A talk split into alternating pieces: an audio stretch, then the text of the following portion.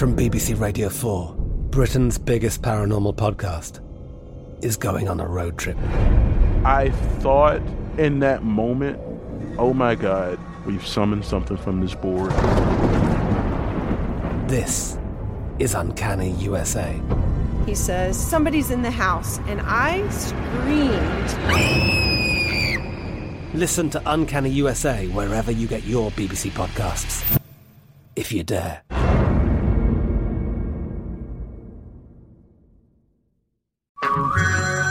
Everyone, it's Ted from Consumer Cellular, the guy in the orange sweater, and this is your wake up call. If you're paying too much for wireless service, you don't have to keep having that nightmare. Consumer Cellular has the same fast, reliable coverage as the leading carriers for up to half the cost. So why keep spending more than you have to? Seriously, wake up and call 1 888 freedom or visit consumercellular.com. Savings based on cost of consumer cellular single line 1, 5, and 10 gig data plans with unlimited talk and text compared to lowest cost single line postpaid unlimited talk, text, and data plans offered by T Mobile and Verizon January 2024. It is Ryan here, and I have a question for you. What do you do when you win?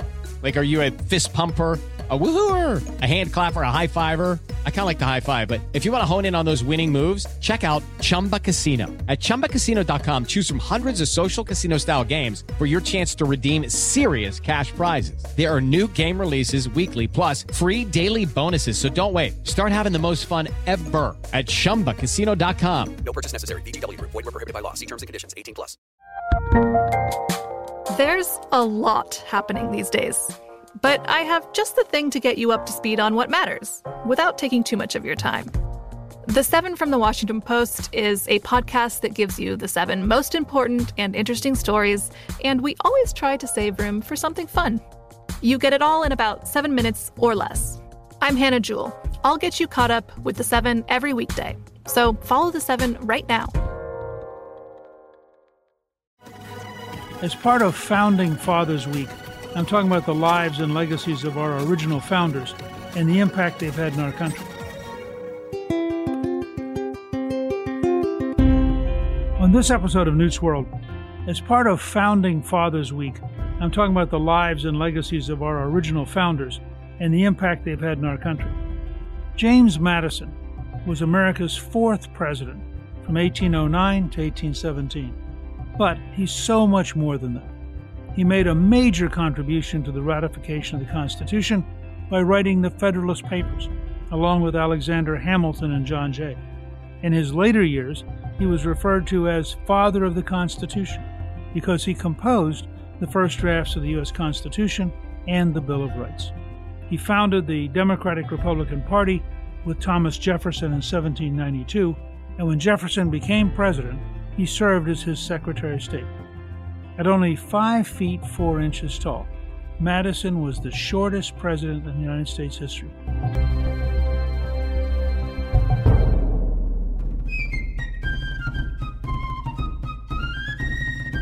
And I have to say, having visited his home, that he's a remarkable figure. He is, in some ways, one of the most interesting of all the founding fathers because he's so complicated, he's so smart, his real contributions are all cerebral. He studied, he read, he thought, he wrote, and over time, he had an enormous impact at every level. Remember, the Democratic Republican Party that he and Jefferson founded still exists as the Democratic Party, the longest surviving political institution in the world today. The Bill of Rights is at the heart of our freedom, and he was the guiding force. In fact, his role in the first Congress was amazing. He literally drafted constitutions, thought about it, it was sort of a hobby, and so he was tremendously prepared to help write the Constitution when the founding fathers met in Philadelphia. And I always try to remind people the Federalist Papers are not some stuffy academic document that we read them nowadays really as sort of policy in a way that is kind of abstract and good for graduate students, but not a hobby for most people. But the Federalist Papers were written as the most important pamphlet in political history. Now, they're very complicated, they're long, and Madison wrote some of the most important of the Federalist Papers, convincing people of two different things that they needed a federal government because the individual states would ultimately be gobbled up by France and Britain and Spain. So they had to come together to survive. And at the same time, you could write a constitution that protected you from your own government. And it's important to remember the founding fathers were as worried about domestic repression from the government as they were about foreign dangers to America. And Madison is the person who, more than anyone else, balances those two. As he writes at one point, you know, if men were angels, we wouldn't need government. But since men aren't angels, how are we going to govern the governors? And that he constantly thought about protecting us from our own government, something which I would argue is remarkably current today. So, how did a sickly, soft spoken man, five foot four inches and barely a hundred pounds, become the father of the Constitution? Washington Irving described him as a withered little apple John. Madison was born March 16, 1751, the oldest of 12 children, of whom only seven survived to adulthood. His father, James Madison Sr., had inherited substantial wealth, and his mother, Nellie Conway, was the daughter of a tobacco merchant. Because of their wealth, young James Madison was afforded private tutors, including a Scottish teacher named Donald Robertson, who instructed the young boy between the ages of 11 and 16 in mathematics, geography, and Latin. An often sickly child, Madison suffered from what he called sudden attacks, as Madison later wrote that he had, quote, a constitutional tendency to sudden attacks somewhat resembling epilepsy, which suspended all intellectual function. Imagine how frightening that must have been in the 18th century. He planned to attend the College of William and Mary, where his later friend Thomas Jefferson attended, but he thought that Virginia's humid climate would worsen his attacks. So he opted to go north to the College of New Jersey, which ultimately became Princeton University. In 1771, Madison graduated with high marks in classical languages, mathematics, rhetoric, geography, and philosophy after only attending for two years. He wanted more education, so Madison became the school's first graduate student, studying Hebrew and political philosophy under the university president John Witherspoon, who later on became a signer of the Declaration of Independence. When he graduated with his graduate degree, Madison, unsure what to do, started in local politics, becoming a member of the Orange County Committee of Public Safety in 1774. That committee oversaw the local militia in the event of a war of independence against the British. And remember, the Second Amendment grows out of these experiences. It is these Committee of Public Safety who are arming and training militia, which enables the Americans to survive when the British try to conquer them. His seizure attacks actually prevented him from joining the military, as on July 28, 1775, at the age of 24, he collapsed during a military drill. But in October 1775, he was commissioned as colonel of the Orange County Militia, serving alongside his father until he was elected as a delegate to the 5th Virginia Convention. Madison, in the most important friendship of his life, met Jefferson in the fall of 1776 when they both were members of the Virginia House of Delegates. Hard to imagine two people who were different. Jefferson was six foot two and described as straight as a gun barrel. Madison was five foot four inches and barely a hundred pounds. Imagine the two of them hanging out together, but what brought them together was their minds. Jefferson was described as quick witted, and Madison was painfully shy and reserved. But Madison thought all the time, and Madison could hold his own with Jefferson. The pair connected, and a friendship began which lasted for decades. In 1777, Madison lost his seat in the House of Delegates because he refused to participate in the long standing Virginia custom of treating voters to whiskey because he felt it was the same as buying votes. In other words, back then, you showed up annually at the polling place and you got free liquor. And the candidate who gave away the most free liquor got elected. Now, Madison was not alone. Washington when he first ran, refused to buy any alcohol because he was a military hero, very famous, and he came in last because all the local neighbors said, wait a second, if you're not going to buy me a drink, why am I going to vote for you? The following year, Washington bought more liquor for the voters than anybody else in that particular race. So Madison was faced with trying to deal with a country whose patterns were, shall we say, a little different than Madison would have liked. But despite all that, in 1778, Madison was elected to the Virginia governor's eight member Council of State.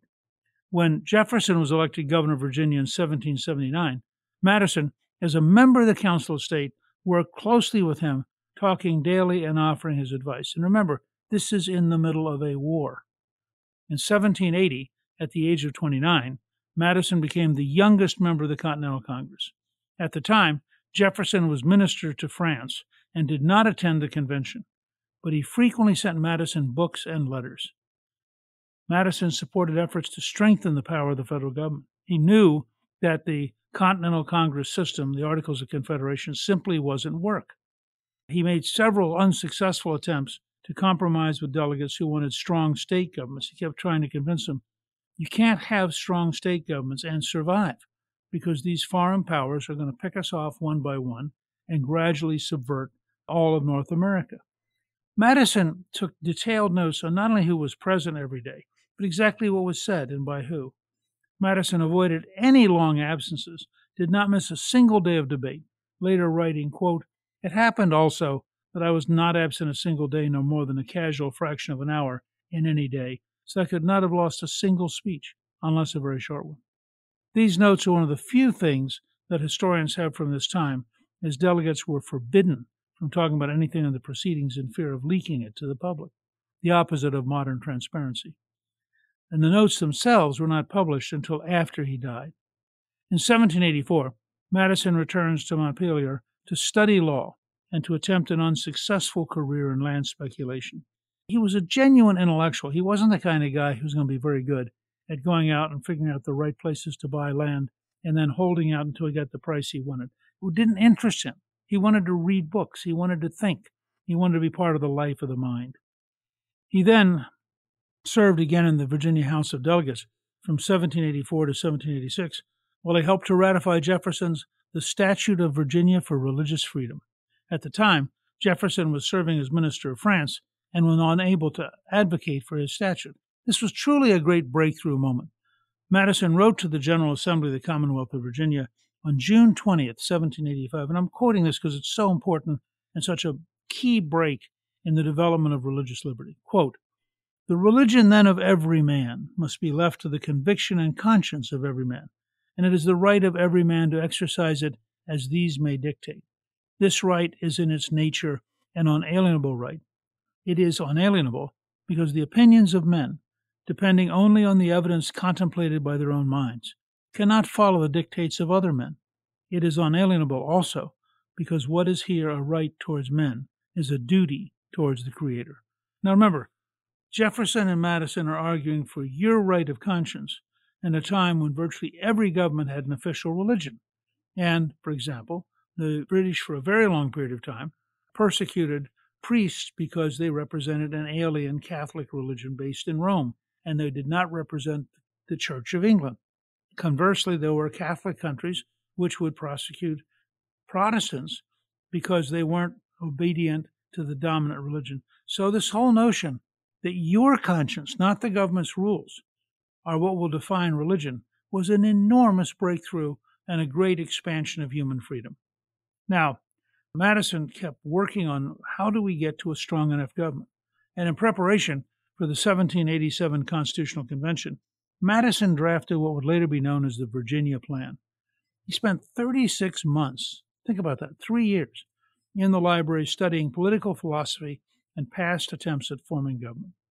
The Virginia Plan outlined a government consisting of three branches with checks and balances. This was really based on the work of a French theoretician, Montesquieu, who had come up with this notion that you could maximize freedom by balancing power between three different elements if I could quote from the time, quote, resolved that it is the opinion of this committee that a national government ought to be established consisting of a supreme legislative, judiciary, and executive. And of course, those were the building blocks of the U.S. Constitution, and we today work within the framework that Madison had defined. He's often referred to as the father of the Constitution, but he argued it was a team effort. Writing in a letter to William Cogswell on March 10, 1834, quote, You give me a credit to which I have no claim in calling me the writer of the Constitution of the United States. This was not, like the fabled goddess of wisdom, the offspring of a single brain.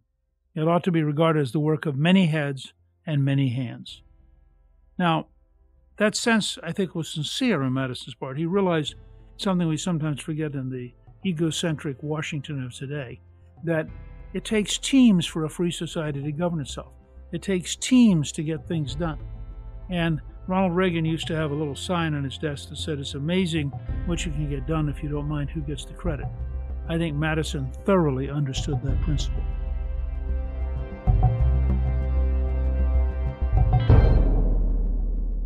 Hi, this is Newt. We have serious decisions to make about the future of our nation.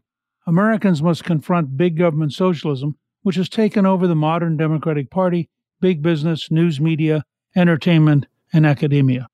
In my new book, Defeating Big Government Socialism Saving America's Future, I offer strategies and insights for everyday citizens to save America's future and ensure it remains the greatest nation on earth. It is a must read for any concerned citizen. Here's a special offer for my podcast listeners. You can pre order my book, Defeating Big Government Socialism, right now at gingrich360.com slash book, and the book will be shipped directly to you when it comes out on July 12th. Don't miss out on this special offer to pre order my new book today. Go to gingrich360.com slash book to order your copy now. Order it today at gingrich360.com slash book. From BBC Radio 4, Britain's biggest paranormal podcast is going on a road trip. I thought in that moment, oh my God, we've summoned something from this board. This is Uncanny USA. He says, Somebody's in the house, and I screamed.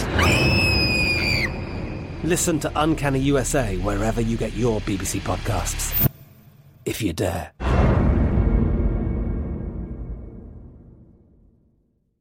Like many of us, you might think identity theft will never happen to you. But consider this there's a new identity theft victim every three seconds in the U.S. That's over 15 million people by the end of this year, equal to the populations of New York, Los Angeles, and Chicago combined. Even worse, identity theft victims often don't even know they're victims. That's why Lifelock Identity Theft Protection alerts you to identity threats, even the ones that don't show up on a credit report, like data breaches, fraudulent bank transactions, loan and credit card applications, and crimes committed in your name. If your identity is stolen, your own dedicated Lifelock US based restoration specialist will work to fix it. Lifelock protects you in ways that you simply can't on your own. Join now and save up to 25% your first year at lifelock.com slash news. That's lifelock.com slash news to save up to 25%. Identity theft protection starts here. Hey everyone, it's Ted from Consumer Cellular, the guy in the orange sweater, and this is your wake up call. If you're paying too much for wireless service, you don't have to keep having that nightmare. Consumer Cellular has the same fast, reliable coverage as the leading carriers for up to half the cost. So why keep spending more than you have to? Seriously, wake up and call 1 888 freedom or visit consumercellular.com. Savings based on cost of consumer cellular single line 1, 5, and 10 gig data plans with unlimited talk and text compared to lowest cost single line postpaid unlimited talk, text, and data plans offered by T Mobile and Verizon January 2024. The best conversations I have with my colleagues are the ones that happen when no one is looking, when we're not 100% sure yet what to write. Hopefully, having conversations like this can help you figure out your own point of view. That's kind of our job as Washington Post opinions columnists. I'm Charles Lane, Deputy Opinion Editor. And I'm Amanda Ripley, a contributing columnist. We're going to bring you into these conversations on a new podcast called Impromptu. Follow Impromptu now, wherever you listen.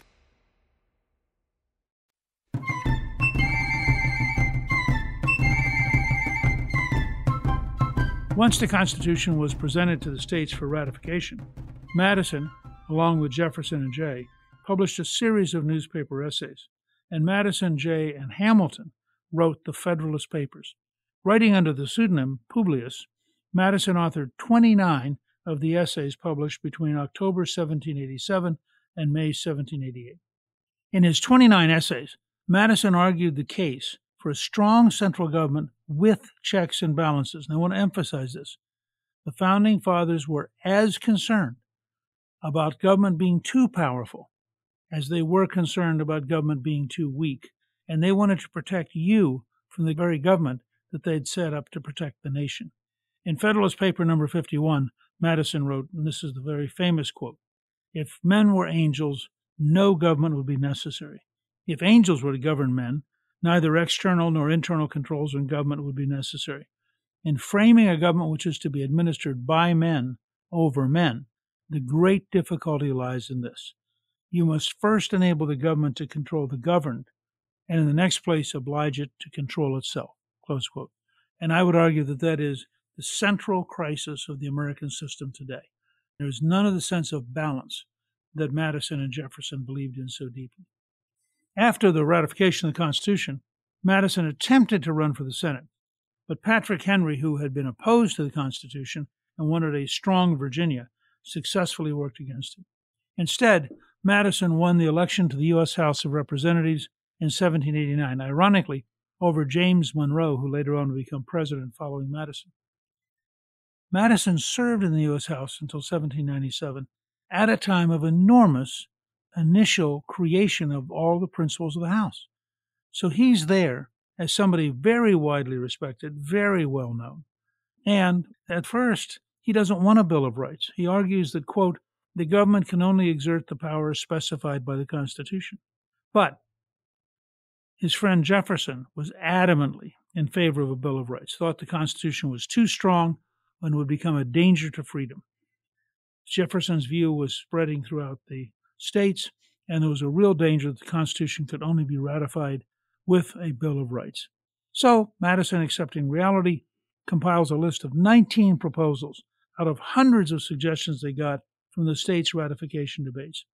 In his Notes for Speech in Congress, written around June 1789, Madison outlined his reasons for urging the amendments. These included, first, to prove that Federalists are the friends to liberty. Second, to remove any remaining worries.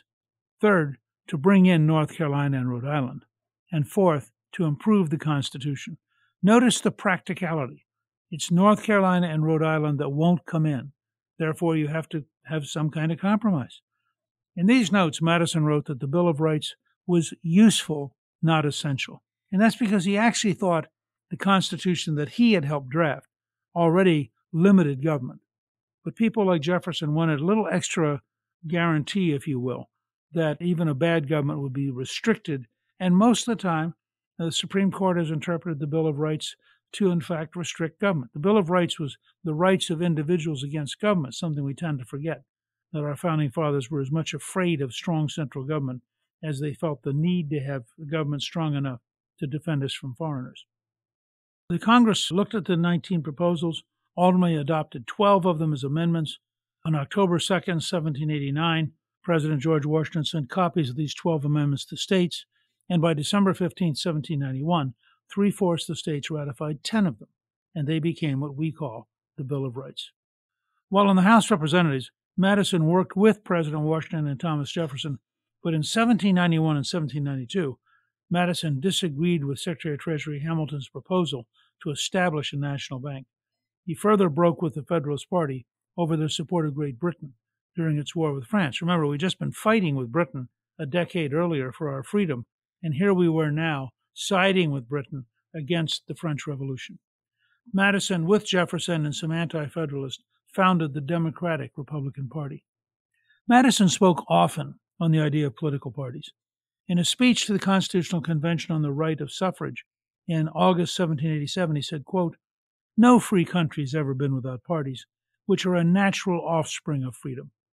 A generation later, in a June 25, 1824 letter to Henry Lee, he wrote, quote, The Constitution itself, whether written or prescriptive, influenced as its exposition and administration will be by those causes, must be an unfailing source of party distinctions. And the very peculiarity which gives preeminent value to that of the United States, the partition of power between different governments as well as between different departments of government, opens a new door for controversies and parties. So Madison understands the reality that in a free society, people will organize themselves into parties, and his study of political systems over the ages had convinced him that it was almost a natural evolution, something which Washington wished would not have happened, but in fact, Madison knew it would inevitably happen. In 1799, Madison returned to the Virginia House of Delegates, where he campaigned for Thomas Jefferson to be the third president of the United States. And when Jefferson won, Madison became Secretary of State and stayed there until his own election to the presidency in 1808. As Secretary of State, Madison helped to persuade Congress to ratify and fund the Louisiana Purchase, which doubled the size of the country. Look at a map sometime and realize that when the French decided they couldn't defend their control of what had been Spanish territory, starting with New Orleans, and that they would sell the United States, the Mississippi, and all of its tributaries, which includes the Missouri, they were literally for $15 million giving up half of a continent. And it's an enormous moment. And Madison was one of the people who convinced Congress to pay for it. In a July 29, 1803 letter to Robert Livingston, Madison wrote, It will be of great importance to take the regulation and settlement of that territory out of other hands into those of the United States, who will be able to manage both for the general interest and conveniency. Despite their efforts, Jefferson and Madison could not convince the Spanish to sell West Florida. Had they not bought the Louisiana Purchase, and had either the French or the Spanish or some other country maintained it, the United States would have been truncated, stopping at the Mississippi River. That's how big a decision it was. As it is, they went all the way to the Pacific.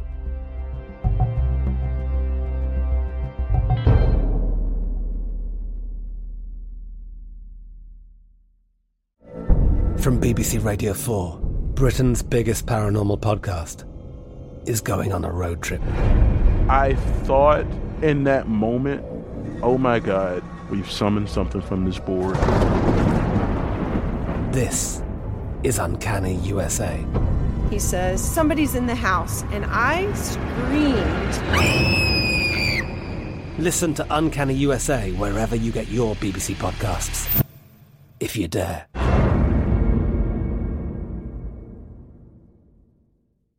It's time for today's Lucky Land horoscope with Victoria Cash. Life's gotten mundane, so shake up the daily routine and be adventurous with a trip to Lucky Land. You know what they say your chance to win starts with a spin. So go to luckylandslots.com to play over 100 social casino style games for free for your chance to redeem some serious prizes. Get lucky today at LuckyLandSlots.com. Available to players in the U.S., excluding Washington and Michigan. No purchase necessary. VGW Group. Void where prohibited by law. 18 plus. Terms and conditions apply. Xumo Play is your destination for endless entertainment. With a diverse lineup of 350 plus live channels, movies, and full TV series, you'll easily find something to watch right away. And the best part? It's all free. Love music? Get lost in the 90s with iHeart 90s. Dance away with hip hop beats and more on the iHeartRadio music channels. No logins, no signups, no accounts, no hassle. So what are you waiting for? Start streaming at play.xumo.com or download from the app and Google Play stores today. All you can stream with Xumo Play. I bet you're smart. Yeah, and you like to hold your own in the group chat. We can help you drop even more knowledge. My name is Martine Powers. And I'm Elahe Izadi. We host a daily news podcast called Post Reports. Every weekday afternoon, Post Reports takes you inside an important and interesting story with the kind of reporting that you can only get from the Washington Post. You can listen to Post Reports wherever you get your podcasts. Go find it now and hit follow.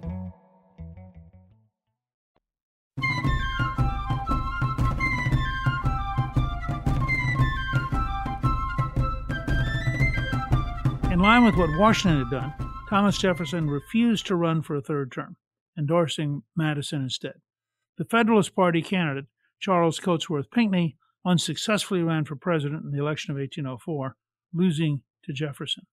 Almost immediately, anti Madison newspapers published across the country with cartoons ridiculing Madison's small stature and Jefferson's embargo of all trade with England and France.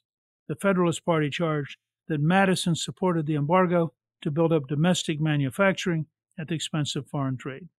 One critic asked, Why is the embargo like sickness? Because it weakens us. It was not just the Federalist Party that was against Madison. A small group of Democratic Republicans were also against Madison as a candidate, fearing that Madison's quiet nature meant he was a Hamiltonian Federalist in disguise. Jefferson stood up for his friend and convinced some members of the Democratic Republican Party to vote for Madison. George Clinton, Jefferson's vice president, was among these, and he, after accepting the vice presidential nomination with Madison, announced his own candidacy for president. But Madison won by a landslide of 122 electoral votes against Pinckney's 47. Clinton managed to squeeze six electoral votes from his home state. Madison carried 12 states to Pinckney's five, which means, of course, four of the first five presidents were in fact from the state of Virginia. After Madison was elected, but before Jefferson left office, Congress passed the Non Intercourse Act of 1809, replacing Jefferson's embargo. This allowed world trade except for Britain and France to resume. The bill also said that if England and France removed their trade restrictions, the president could resume trade. However, when neither country responded to the request to remove restrictions, Congress passed Macon's Bill Number 2, a bill that removed their trade restrictions for three months, stating that if just one of them removed their restrictions on American trade by March 3, 1811, and the other one failed to do so within three months, the president would reinstate the restrictions on the other country. France decided to remove their restrictions through the Cadore letter of August 1810, leading Madison to implement Macon's Bill Number 2 in two stages first in November of 1810 and then in March 1811. The British insisted that American ships would continue to be seized until France lifted their restriction on British trade, thus treating U.S. exports as part of their war strategy. Congress responded by voting for military preparations, and in April 1812, a 90 day embargo. Madison came before Congress with his list of complaints against the British, including the arming of Indians and trade restrictions. The House voted for war on June 4, 1812. However, the Senate debated for more than two weeks and would not vote for war until June 17th. For Madison, this issue of war provided the opportunity to seize Canada and drive the Spanish from West Florida, which they unsuccessfully tried to obtain during the Jefferson administration. Madison and the pro war members wanted a land invasion of Canada. Their plan was to separate Upper Canada, around modern day Ontario, from the northwest part, cutting off the pro British Indian tribes from British colonies which supported them.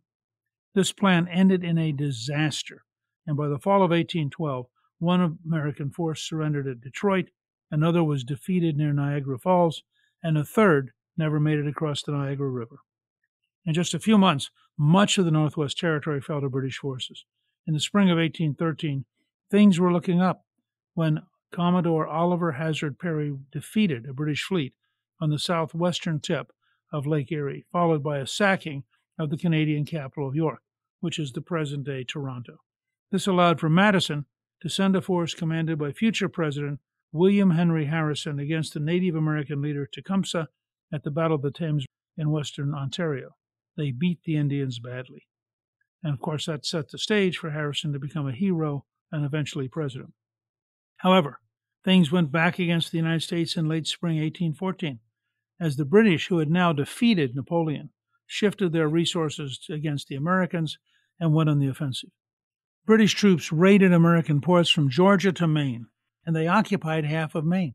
British troops then targeted the nation's capital in Washington, D.C.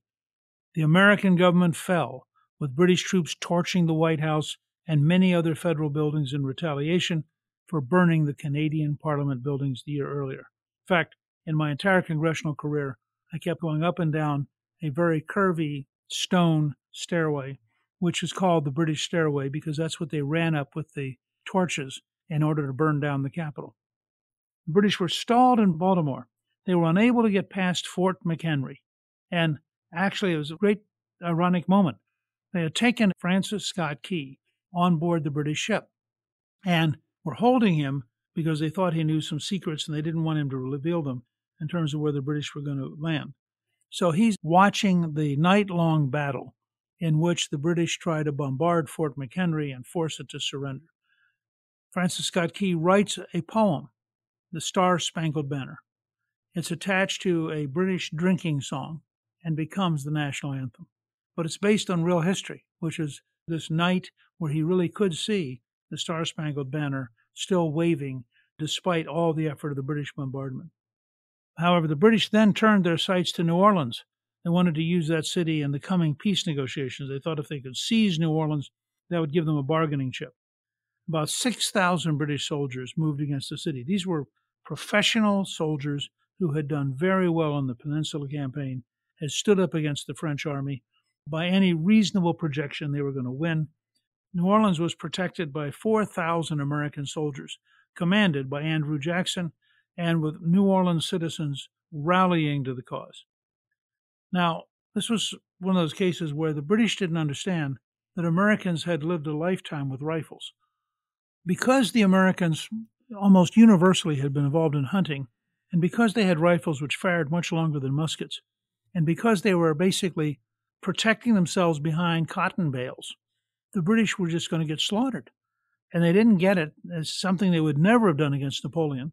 They charged across the field because they had contempt for the Americans.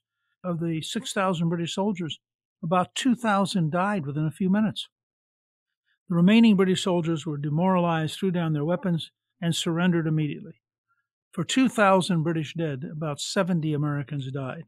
However, the peace treaty had already been made about two weeks earlier, but because of communications, nobody knew it.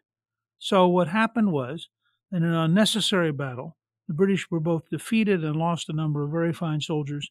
The Americans won a great victory, and frankly, from the standpoint of American history, it is winning in New Orleans that launches Andrew Jackson into a career which becomes one of the most powerful in the first half of the 19th century at changing America and creating a more populous nation.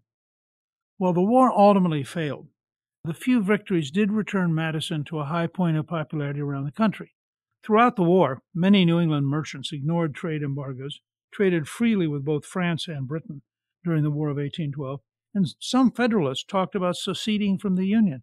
As far as they were concerned, their future was in the Atlantic Ocean dealing with the British, not dealing with Washington, D.C. and Virginians. However, the Federalists ultimately understood that the country was going to survive, and many Americans came to the conclusion that the Federalists were sort of traitors or unpatriotic. It was already a party that had been weakened by Jefferson and Madison, and it collapsed after this effort to talk about secession. You know, during Madison's presidency of the War of 1812, international affairs took up a lot of his time.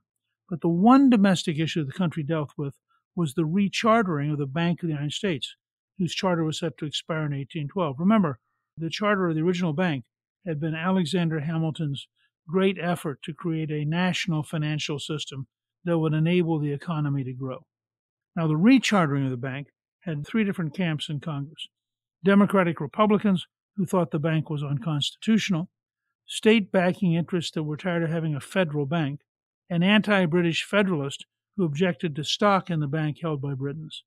So the War of 1812 started without a national bank that could support war loans. In 1816, with Madison's support, which was a switch from his opposition against Hamilton a generation earlier, the second bank was chartered with a 20 year term. Critics of Madison claimed that his support of a national bank revealed he was really a Federalist. And it's interesting that Madison, I think partly because of his style, being quiet, being studious, being intellectual, he didn't feel like the kind of populist that Jefferson and the Jeffersonians were the most comfortable with. But in fact, he was probably their best thinker as a Jeffersonian. Madison's nomination for a second term came 15 days before the announcement of the War of 1812. Madison won the endorsement of Congress, but about one third of the Democratic Republican legislators boycotted the nominating caucus altogether. For second place, the caucus chose John Langdon of New Hampshire. However, Langdon declined, and they then chose Elbridge Gerry, a signer of the Declaration of Independence. remember, it is Elbridge Gerry who ultimately draws a map in 1812 in Massachusetts, which had a congressional district that looked really weird. And somebody said, that looks like a salamander. And somebody said, no, no, that's a gerrymander. And that's where the term gerrymander comes from.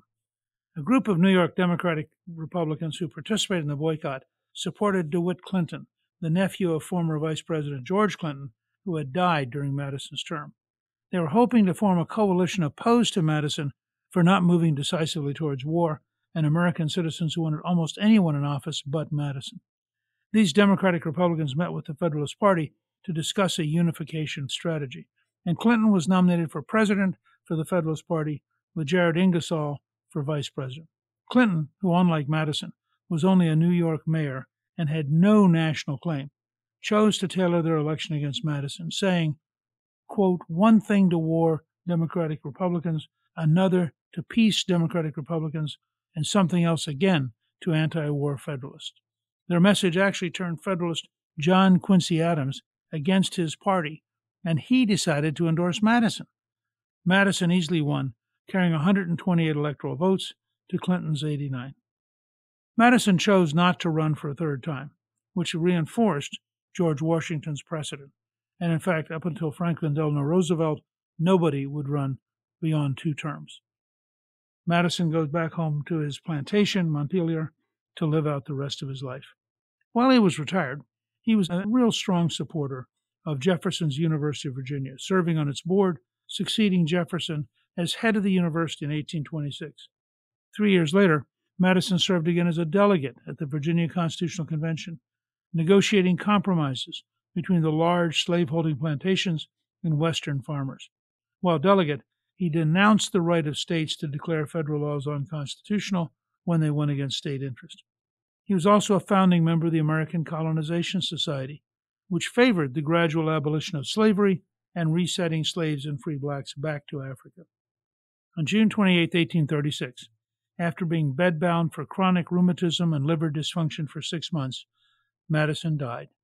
His family hoped he would make it to the 4th of July because he wanted him to die on that day, like President Jefferson, President Adams, and President Monroe, all of whom had managed to die on our national holiday. I think it's important to recognize that Madison shapes so much of our politics. He shapes the Constitution, he shapes the Bill of Rights. He really shapes the way the House functions as an institution. He is a perennial figure who, over a period of almost 40 years, is decisively involved in creating the America that we now live in. And I think that Madison, in that sense, clearly is an immortal.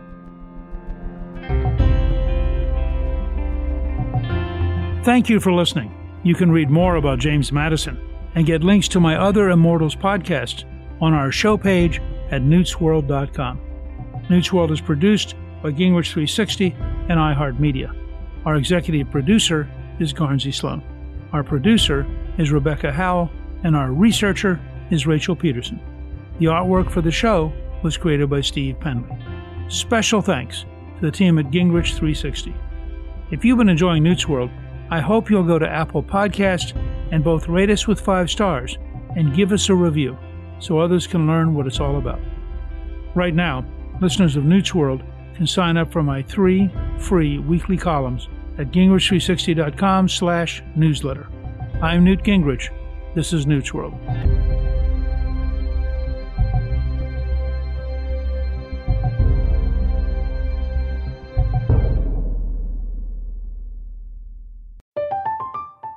I'm Katya Adler, host of The Global Story. Over the last 25 years, I've covered conflicts in the Middle East, political and economic crises in Europe, drug cartels in Mexico. Now I'm covering the stories behind the news all over the world in conversation with those who break it. Join me Monday to Friday to find out what's happening, why, and what it all means. Follow the global story from the BBC wherever you listen to podcasts. Xumo Play is your destination for endless entertainment. With a diverse lineup of 350 plus live channels, movies, and full TV series, you'll easily find something to watch right away. And the best part? It's all free. Love music? Get lost in the 90s with iHeart 90s, dance away with hip hop beats, and more on the iHeartRadio music channels. No logins, no signups, no accounts, no hassle. So what are you waiting for? Start streaming at play.xumo.com or download from the app and Google Play stores today. All you can stream with Xumo Play. Xfinity has free premium networks for everyone this month, no matter what kind of entertainment you love. Addicted to true crime? Catch killer cases and more spine-tingling shows on A&E Crime Central. Crave adventure? Explore Asian action movies on Hi-YAH. Searching for something extreme? Check out skating, snowboarding, and more on Fuel TV Plus, the global home of action sports. And find crowd pleasing bops on iHeartRadio's Hit Nation playlist. There's new free shows and movies to love every week. Say free this week in your Xfinity voice remote. We are the voice of NASCAR. The green flag is in the air, and we are underway. The great American race. The Motor Racing Network. NASCAR Cup, Xfinity, and Craftsman Truck Series Racing live on your hometown radio station and MRN or NASCAR.com. Martinsville, Talladega, the Chicago Street Course. We have the side by side action and last lap passes for the win. Photo finishes. Ryan Blaney will win. The voice of NASCAR, the Motor Racing Network work.